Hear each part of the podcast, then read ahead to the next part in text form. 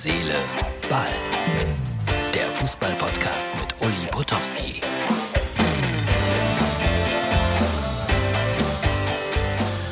Hallo, Herz, Seele, Ball, Freunde. Das ist die Ausgabe für Donnerstag. Ja, Herr Nagelsmann, nach dem Spiel in Kiew. Da wird noch eine Pressekonferenz abgehalten und gegen Ende der Pressekonferenz kommt eine Frage, die aber noch nicht so ganz klar ist, um was es geht. Und Herr Nagelsmann fragt, ist die Frage zu Corona? Das wird bejaht. Daraufhin geht Herr Nagelsmann mit einem Lächeln oder besser gesagt mit einem mittellauten Lachen von der Bühne. Ach, es ist ein lausiges Thema. Seit Tagen und Wochen nehme ich mir eigentlich vor, das hier überhaupt nicht mehr zu besprechen, aber es geht ja nicht. Wir kommen überhaupt nicht daran vorbei. Und dann kommt äh, heute am Mittwoch dann auch die Nachricht, äh, Kimmich hat Corona. Also muss er sich nicht mehr impfen lassen. Er wird dann bald zu den, hoffentlich, zu den Genesenen zählen. Und dann ist er ja 3G oder 2G sogar. Merkwürdige und irre Geschichte. Bin gespannt, ob der FC Bayern München ihm das Gehalt dann irgendwie kürzen wird. Eigentlich müssten sie das und wir reden hier über rund 350.000 Euro Wochenlohn. Obszön. Eigentlich wieder der Moment, wo man sagt, habe ich noch Lust auf Fußball? Ja, habe ich nach wie vor und unverändert. Vielleicht nicht auf diesen Fußball, aber auf den Fußball, der ein Stück weit nicht so vom Geld bestimmt wird. Schuppomoting hat übrigens auch Corona.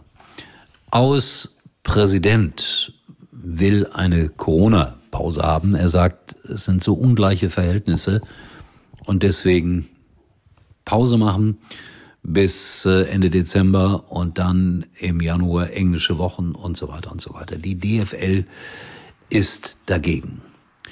So, das waren die Corona-Updates für heute. Jetzt möchte ich euch ein bisschen erheitern wenigstens. Ich habe jetzt schon ein paar Mal darauf hingewiesen und ich blättere im Moment jeden, jeden Tag darin und es macht mir von Tag zu Tag mehr Spaß. Das ist Arndt Zeiglers Abreißkalender für 2022, betitelt mit Traumfußball. Und ich weiß gar nicht, wer diese Sprüche alle eingesammelt hat.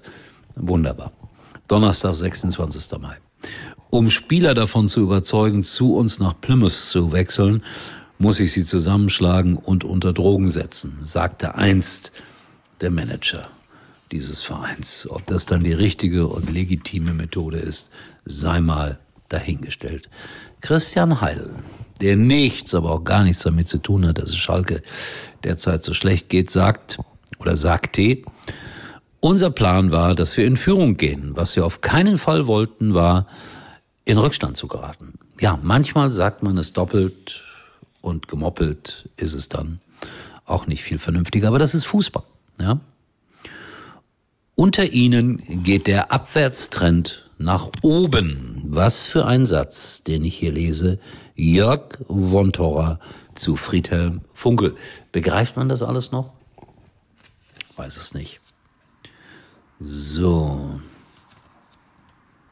Donnerstag, 2. Juni. Englisch kann ich auch gut. Was it a pfiff? Rolf Töpperwien zu Sinedu Ubasi nach einer umstrittenen Elfmeterentscheidung. Was it a pfiff? Ja, ein Whistleblower. Einen noch kommt, damit ich noch ein bisschen Zeit hier fülle und ihr vielleicht ein bisschen Vergnügen daran findet. Was Red Bull-Inhaber Didi Mateschitz und Sportdirektor Ralf Rangnick da machen, machen sie sehr gut. Nur was gemacht wird, finde ich zum Kotzen. Peter Neururer über RB Leipzig. Tja, damit haben wir alles gesagt für heute. Folgt noch ein kleiner Hinweis, hört euch den bitte, bitte, bitte an. Und ich melde mich erstaunlicher wieder, erstaunlicherweise wieder mit Herz, Seele, Ball. Morgen. Tschüss, Freunde. Uli war übrigens mal Nummer 1 in der Hitparade.